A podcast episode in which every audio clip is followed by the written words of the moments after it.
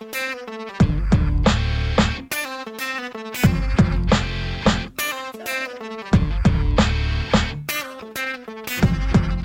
is the Story Power Marketing Show with Tom Ruwitch. Make yourself comfortable and fasten your seatbelt. Tom and his guest are about to share powerful stories, trade business building insights, and have a few laughs. Tom created this podcast to help you captivate prospects and inspire them to act so you can get more clients quickly and easily. That's what powerful storytelling is all about. That's what this podcast is all about. So let's get this party started. Here's your host, Tom Ruwitch. Hello and welcome to the Story Power Marketing Show. My name is Tom Ruwitch, and today's episode is called How to Lead and Sell with Heart. My guest today is Wade Thomas. For over two decades, Wade has served as a strategic talent executive who guides leaders to develop and shape organizations from the perspective of high performance management coupled with compassion and empathy. As the founder and CEO of Aim to Win, Wade has coached and consulted with hundreds of leaders who are now practicing the principles of bringing out the best in high performing individuals and businesses so that they are equipped to achieve organizational excellence and business growth. Wade resides in Phoenix, Arizona with his family and gets invigorated by taking in a game of soccer, playing a round of golf, or hiking the local foothills. That sounds glorious, Wade. Wade Thomas, welcome to the Story Power Marketing Show. Thanks, Tom. It's great to be here. Yeah, we're really happy to have you here, and and I I so appreciate and like what you're doing. You have a thing that you call heart based leadership. It's something you teach. It's something you bring to your clients. Tell us what heart based leadership is all about. So I'm gonna I'm gonna answer that question by telling you how it came about. Great. You know, um, so I, have had a long I had a long career in human resources before striking out on my uh, my own. And early in my career, kind of my uh, my first job out you know, I worked in a corporate office uh, for about six months, and it became a problem at one of our plants. And I was dropped in to be the human resources manager at 500 employee, newly unionized UAW plant. Mm-hmm. I would, uh, by the way, the plant was losing a ton of money, turning over about 130% annually, and a safety rate that was just, you know, abominable. Wait, I I want you to repeat that. The turnover, the employee turnover at this at this place was 130% annually? 130% annually. Holy moly. Wow. Okay. Yeah, and, that's uh, a that's a snake pit they dropped you into. They did. And I always yeah. remember um you know, I'm gonna get into what my boss told me before I went in there, but one of the things he told me was, you know what? You can't screw up any worse. It's the perfect starting job. yeah. And um, but the other things he told me going in there is, you know, there's really one big thing is you have management and you have the union and union just can't win. And and that jive with what I was taught in um, my MBA program. That's kind of was the going thesis back then. That's how you handled employee relations. You have management, you have union. Union can't win. Someone so wins, someone loses. Yeah, that's right. Uh-huh, right. But there's only two entities: management yep. and union. And, and, so I went in, and you know, one of the first things I did, just because it's kind of, you know, I, am sort of hands-on kind of person. I, I, walked the floor. I walked the plant floor. And by the way, it was heavy manufacturing. It was aluminum foundry, and um, I get out there, and I quickly learned that you know what, there was more than union and management. There was a Bob, a Brian, a Steve, a Janice, a Debbie. There were all these different people, and they all had different interests. And you know, I, I went back to my plant manager after a couple weeks and said, "What if we looked at at these as individual people? You know, what if we broke this stereotype down?" And we started really thinking about the people. And he was new in the job as well, so he's like, "Yeah, that sounds good. Makes sense." And so that left us with a union. It was a very interesting situation. Is the union was about 500 employees, which to me, as you know, a 25 year old, whatever I was, you know, guy right out of grad school, that's a lot of people. But to UAW, that's pretty small. So they got no guidance from their international union. So they were looking for training and guidance. And so I kind of taught them that, hey, it doesn't have to be management union. It can be all this. And, and so we really started making an effort to have empathy first, to really learn what it was like walking their shoes. And then, you know, having compassion. And that's hard to do in a union shop. Anybody that's ever been in a union shop knows you have a handbook, not a handbook, you have a contract, and you have to administer a contract by the rules. But working with the union, we were able to, you know, find spots where we could have compassion. And that went a long way. So fast forward a year later, the plant made money. The board of directors came and had dinner with all of us. That's a big company. Um, the safety rate was one of the best in the company. And we're turning over about 50%, which was fairly good for manufacturing. We eventually got that down lower. Mm-hmm. But, uh, and, you know, that was like really the big learning that guided my entire career. And most of my career I spent working different turnaround situations. And it was the same formula every time. And you know what? It worked every time. You know, was it smooth? No. Did I always have a plant manager that agreed with me? No. Yep. um, you know, in fact, that was probably the only time I did. And um, but it worked. And we saw such great results. And that was kind of the the foundation for my coaching practice, the book, and um, what I've done since. Sure. So summarize for us that formula because you shared a you shared a great story, mm-hmm. and let's boil down that story to the formula that you repeated over and over again, and that and that works. Yeah. So it starts with empathy.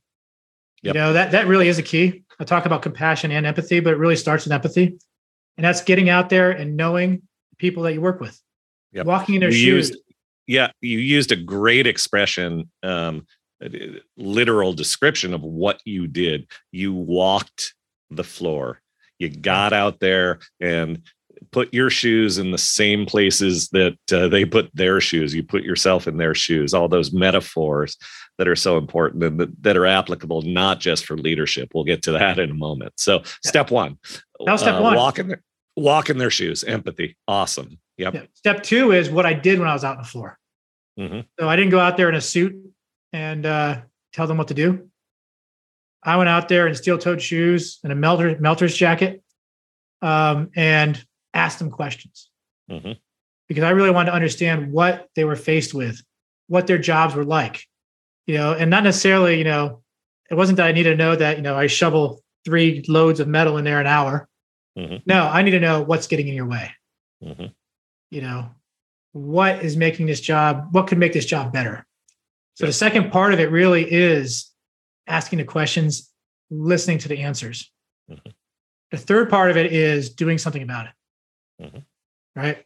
And and you know, and, and compassion that's where the compassion comes in. And compassion's, I think, a frequently misunderstood word. Um, and I, by the way, I never used the words compassion, empathy back then. You know, they weren't, you know, very accepted words. People hear compassion, like that's soft. They're going to run all over us. That's not what it, it's not soft. You know, it's really doing what's right for people. And sometimes what's right for people isn't necessarily making it easy for them or putting up with bad behavior and things like that. So a big part of it is taking and making the decisions, taking the actions you need to. You know, putting stretch goals in. You know, you know, that's a very compassionate thing because people don't grow unless you stretch mm-hmm. them. So yeah, so some people might say, well, being compassionate means we give them easy targets. No, mm. That's not really compassionate. And then um, you know, the fourth step is really to bake it in everything you do and talk the language. Yeah. Yep. Be, you know, and, be consistent. Yeah. Yeah. Be consistent, but also, and you'll you'll appreciate this. Um, it's all about storytelling. Mm-hmm. Because you know, I if I were the only one out there doing empathy and compassion, it wasn't going to work. Right. So we had to get everybody on board, and it and it you know, it was not like everybody said, "Oh, this is great." No, but you started getting success stories and, and you told the story over and over and over again. People learn. People learn through stories. And yep. that's if you really want culture change, you know, and that's what putting compassion, empathy into most cultures is a culture change. Yep. Yep. Yep. You, you so, so you've described how you discovered this process, this method to become a stronger leader, create a stronger, more connected workplace. But you've also, over the years, discovered how this same approach, leveraging compassion, works to connect with customers, works to help in marketing and sales. Describe how the two are so connected. You know, it's interesting because a lot of times we kind of look at sales as selling a product, mm-hmm. and we're very product focused. You know, what I argue is learn the customer. Mm-hmm. So do the same thing. Yeah, you know, there's such power. First of all, with empathy, you know, to empathize with the customers to truly understand them, to truly understand their needs, their desires, you know, their language. Mm-hmm. Oh, I use the example: walk the floor in a manufacturing setting. Well, walk the floor with your buyers. Yeah. Yep. yep. Get out there and learn it. And there's such power when you can actually speak from their shoes. Yeah. Yeah. And, and this is where we completely see eye to eye. In Story Power, at Story Power Marketing, we talk about the three E framework for building business stories. First E, empathize. Second E, envision. So meet them where they are, walk the floor, understand what problems they're struggling with, what's keeping them at, uh, up at night, what's frustrating them. Envision what is it that they're hoping to achieve? Where is it they want to go? What would make them feel better? And then enable, solve the problem. Provide, in the case of marketing or, or sales, a product or service that helps them move from before to after and solve the problem. In the case of leadership, work together to provide systems, tools, processes, changes to uh, solve the problems and, and make it a stronger workplace. And really, that's what's so, so powerful about what you bring to the conversation, combined with what I bring, that so many people imagine that marketing and sales is this magic art when in fact if you're a coach or a consultant or a business leader and you know what you're doing you're putting to work the kinds of things that wade is teaching here then the skills you already have can be applied in the marketing and sales arena and it's just a different audience in this case it's it's prospects and and and and leads in the yeah. other case it's your employees and coworkers but it is the same process. It's so powerful and so and so important. Yeah, you know, I work with a lot of coaches on sales and marketing, and you know, so it's a lot more complicated than this. Yeah, But I could boil it down into if a coach is selling, they're really coaching. Yeah, Coach the sale. Yeah. it, it's it's that simple. Yeah. And yeah. um, you're so true. Yeah, I I have coaches I work with who have told me that they've become better coaches applying the things that I taught them for marketing. and yeah. and and they they knew those things and and they just heighten them. So you you also talk in your work about this idea that a lot of people think that selling is uh, well, you you use the word yucky that it's yep. it's painful. It's kind of eh, I don't like doing it. And I know that I I run into a lot of people who feel that way that that selling is below them or selling is dirty and they don't want to be associated and thought of as a salesman. So talk to me about how all these principles that we're discussing sort of diffuse that feeling and and turn marketing and sales from something that feels a little bit sleazy and yucky into something that feels better, that feels more fulfilling. Yeah, you know, it's interesting. I, I kind of look at my own background. I, have uh, I've been on my own for about seven years, mm-hmm. and so seven years ago, as I'm doing my due diligence, you know, I'm meeting with a coach. Yep. And one of the things he says to me is, "says You know, this is this is a really hard thing. Is you have to love to sell." Mm-hmm. Now, for me, that was a no brainer because actually, before I did all this coaching and HR stuff, I was a salesperson. And right. I kind of missed, I kind of missed the sales. Um, so, but that was a no brainer. But then as I met coaches throughout, you know, my first few years, they didn't like to sell. Mm-hmm. It was yucky. That's where I got that word. Yeah. But it's not. And this is what I always tell them. It's basically coaching. You're not, you're not selling, you're not convincing them to buy something they don't need. Right. You are helping them solve a problem.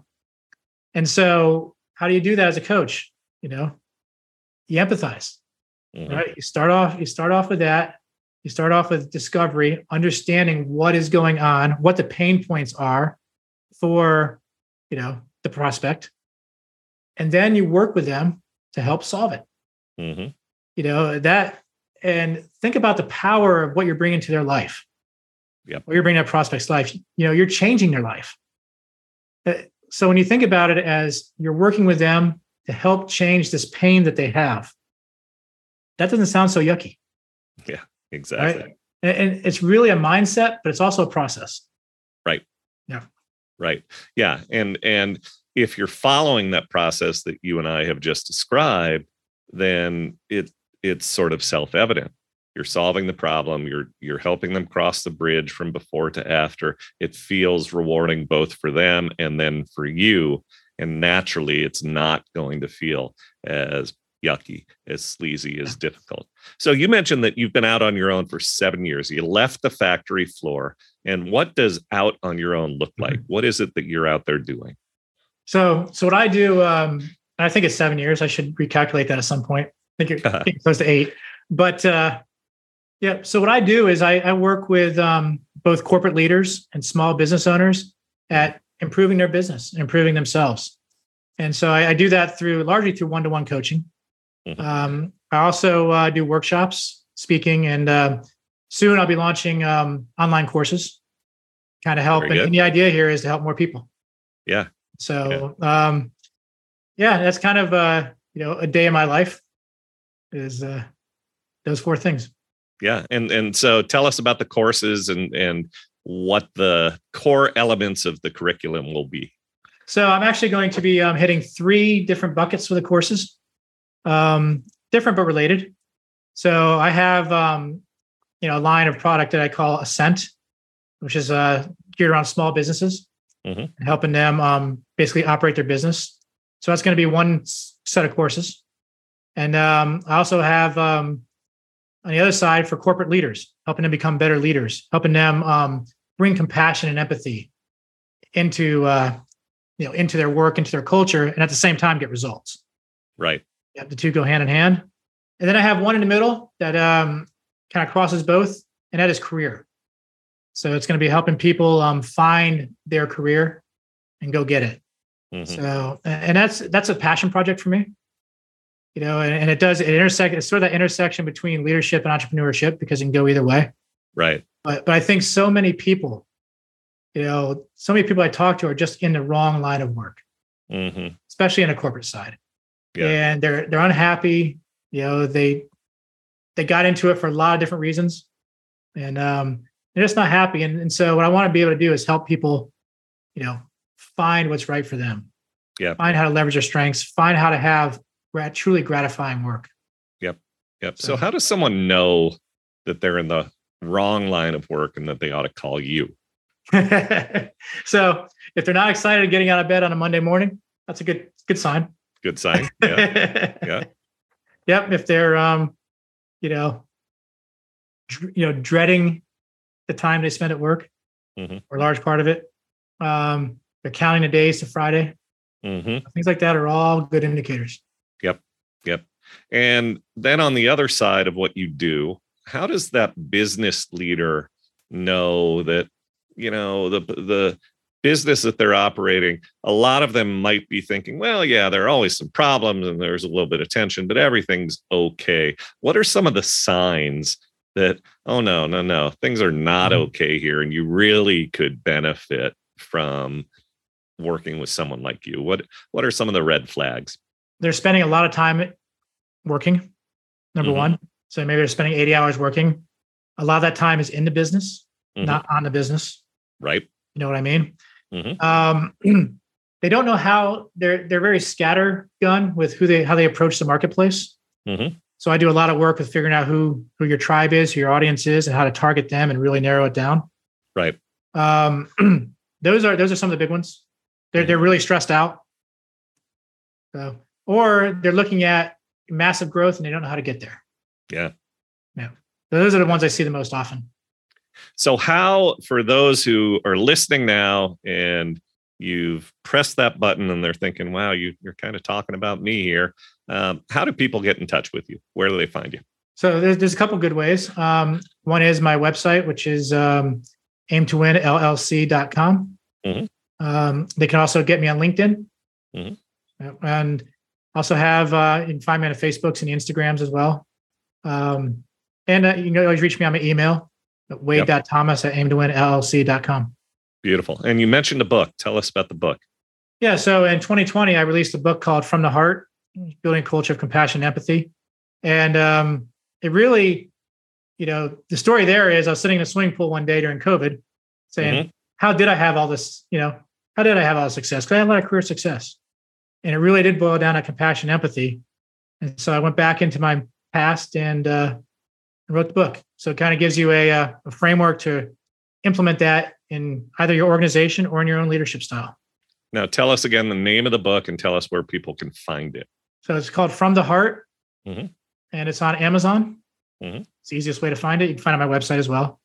Um, but Amazon's the easiest way to find it. Uh, type in From the Heart and Wade Thomas, and it'll take you right there. The um, you do need to put my name in there because apparently um, a really famous romance author uh, wrote yeah, a book called wanna... From the Heart, and I and I lose. yeah, you don't want to you don't want to stumble upon the trashy romance romance novel. No, and, and her algorithm, uh, her algorithm is much better than mine. yeah, yeah, that's big business. Those romance novels. So I can see she she invested in some search engine optimization and and uh, well, whatever. It's, uh, but, it's Nora it's Nora Roberts. Ah, well, right. Yeah, you're not you're not going to outcompete Nora Roberts. No way. Nope. So type my but, name in as well. Uh, yep. So Wade Thomas from the heart, you'll find it. Yeah, beautiful. Any parting thoughts, Wade? You know, this is something that everybody can do. Yep. You know, it's just it's a matter of taking that step and, and having the courage to go and do it. And yep. uh, and really, I just I kind of leave the ball in the listener's court. Yeah. You know, you know, there's great tools out there. Just go and make it happen. Beautiful. Beautiful. Well, Wade Thomas, it's been a real pleasure having you on the show. What you do is important. I love how your work with business leaders overlaps so much with the work that I do regarding marketing and sales and storytelling. And uh, it just makes perfect sense that that people who are bringing something of value to their clients are in effect leading them in the same way that good business leaders are are leading and working with their coworkers, their employees uh, on the factory floor. So thank you for that.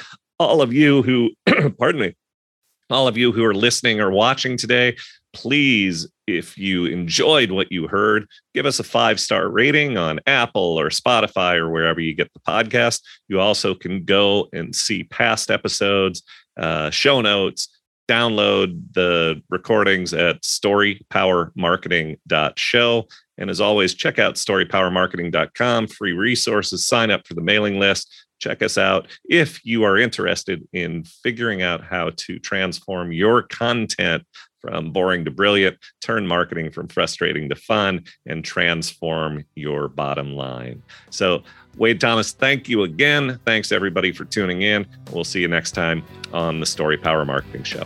Thank you, Tom.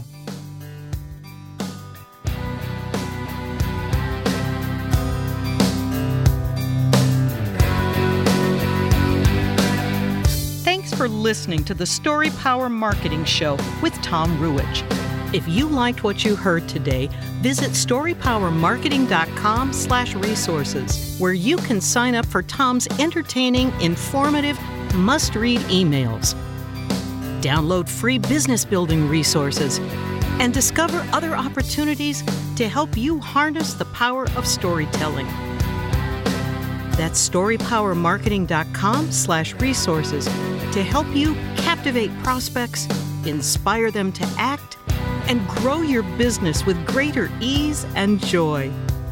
Also, please remember to subscribe to the Story Power Marketing Show with Tom Ruwitch and review it on iTunes or wherever you get your favorite podcasts.